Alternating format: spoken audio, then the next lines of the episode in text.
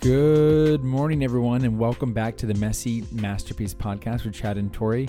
Tori's headset is still broken, so you know, just Yay. forgive us if there's any audio issues with this one. But we think we have a powerful devotional for you today.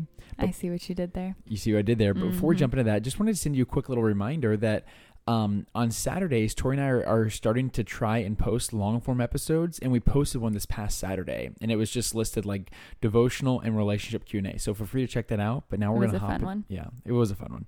But now we're gonna hop into this devotional. Yes, you guys, let's get into this. This one is titled Powerful God. So, what Chad said earlier now makes sense. We're reading out of Numbers 11 23, and it says, Then the Lord said to Moses, Has my arm lost its power? Now you will see whether or not my word comes true. The love letter from God says, Beloved child, I am the God who displays great power. Apart from me, you can do nothing. Even your greatest strength becomes your greatest weakness if it keeps you from depending on me. When you are weak, I am your source of strength. I love it when you call to me for help. I find great pleasure in displaying my power in your weakest moments. You will miss out on many miracles if you do not allow yourself to call to me when you are worn down. I am here to give you all the power you need to accomplish my will in your life. Now ask me and watch what I can do through you. Love your Heavenly Father. The reflection says, It is in our weakest moments that we witness the divine power and intervention of the living God. It isn't our strength that displays God's power in our lives, it is our weakness. Watch how God works in your life as you learn to lean on Him. The treasure of truth says, being powerless gives you a chance to experience God's power. Amen. Amen. Amen God. to that. I can't wait to share my testimony one day on our YouTube channel Absolutely. because it has so much to do with that message right there. I'll, I'll give Mhm. you all just a really brief uh, overview of my testimony where basically I was at the end of my rope as a non believer. I was at the end of my strength. I thought I could just depend on my own wherewithal, my own ability, my own charm, my own wisdom, my own anything. And slowly but surely, I lost piece and piece and piece of my strength in every one of those areas. And I hit rock bottom. And I was actually in a library uh, in college when a verse just happened to pop up. And again, I'm going to share the more, I'm going to share like the full story soon. Oh, it's going to be sometime this year. Yeah. But, um, and it was Second Corinthians chapter 12, verses like 9, 10, 11, 12. It was, it was a Mhm. good chunk of scripture, but the scripture was, um, for my grace is sufficient for you, for my power is made perfect in your weakness. yeah. And then it goes on to say, therefore I delight in my iniquities. And, and Paul is saying, I delight in my weaknesses. I delight in those things that aren't that special about me. The Mhm. things that are people would look at and maybe not, you know, think much of because that's where God shines the most. yeah. And I felt so seen and I, I didn't feel like I needed to be more. Yeah. and that's kind of- anything. Yeah, that was like the heart of my my testimony was me feeling like I can't go on and God saying, You can go on with me. Mm. You know. Sweet baby. I love that. I love you.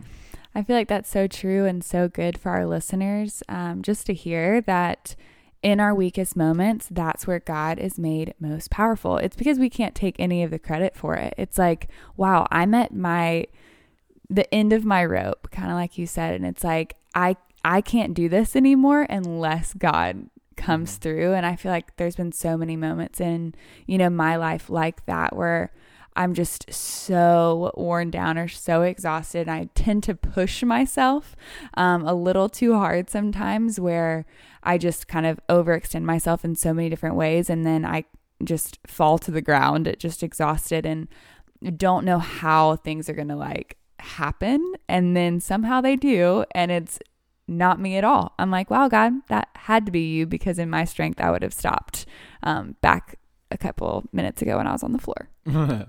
I am. But I think that's like the toughest balance to have right now is like, okay, how do I become mature in Christ Yeah. to where I make good decisions that that produce good fruit, right? Mhm. Yeah. But I also want to be in such desperate need of Christ yeah. to where in my weaknesses he is strong. Mhm. And so how do you walk that tightrope where you don't depend on your own ability, but you're actually making responsible decisions because that's Yeah. important, you know? Yeah. It's it's like it's important for me to be good to you. Mhm. Where if I'm like, okay, I'm just going to be a terrible husband, but God's going to shine through my terribleness. No, that's that's no. not the that's not the move.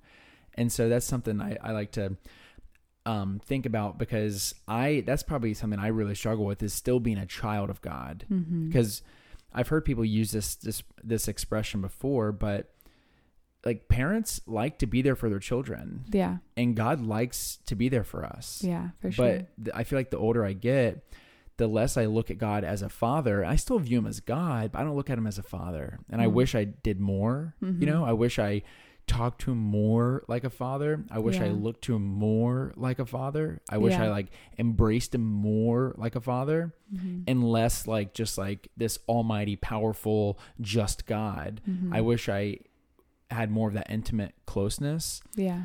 But I think that's something that he offers to us that's so special. He, you know, he went so far to be close to us. I mean, just Yeah, he, he you know, he came down from heaven to be so close to us. But yeah.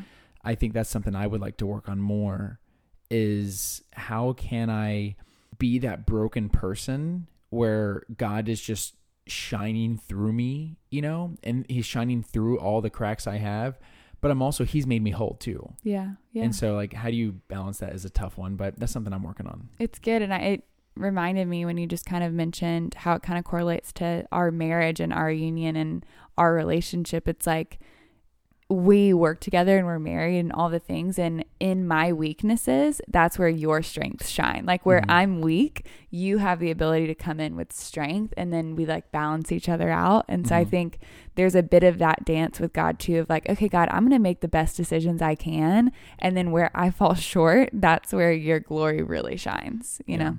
My favorite piece of scripture on this topic, aside from the Second Corinthians one I just mentioned a minute ago, was uh, it's when Moses went up to the burning bush. Mhm. And I'm not going to share the full story. I'm sure I'll share it in another podcast. But if you're looking for maybe a further study on someone feeling like how could God use who they are and what they have, and God using it and accomplishing what He wants, go read about the story of Moses in the burning bush and how he fought God Mm-hmm. on basically God saying, "Go do this," and Moses saying, "I'm not good enough." Yeah. You know. So, I anyways, think we fight God more than we like to yeah, admit. we struggle and we flail and everything, and God's like, Yeah. "If you would just trust me, If you just You- let go. if you trust in my strength and not your own, Yeah.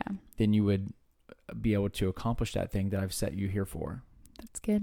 You want to pray us on out, babe? Yes. Dear Heavenly Father, we want to come to you as your children today, God. Uh, we know that you are a powerful, divine, huge Lord, that you created the heavens and the earth and all the stars in the sky, God, but you also pursued us as Father. You are our Father, and we want to see you as that. We want to see you as Father and friend and intimate companion, the number one thing on the throne of our hearts. God, please remove any distractions that we may have, remove any idols, remove any temptation, remove any bitterness, unforgiveness, anything that would keep us from your presence, Lord. We want to be in your presence today. We want to see you. We want to humble ourselves so that there's nothing blocking us from having discernment and having clarity in our spiritual eyes and ears being open, God, so that we can see and hear you in the details of our everyday life.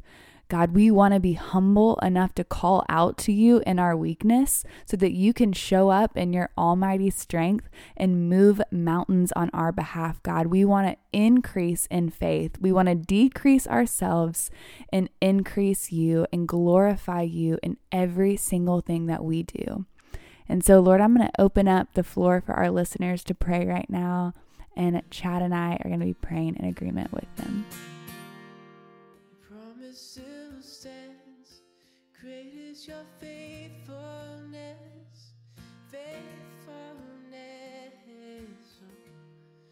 I'm still in your hands. This is my confidence. You've never failed. Your promise still stands. Great is your faithfulness, faithfulness. I'm still in your hands.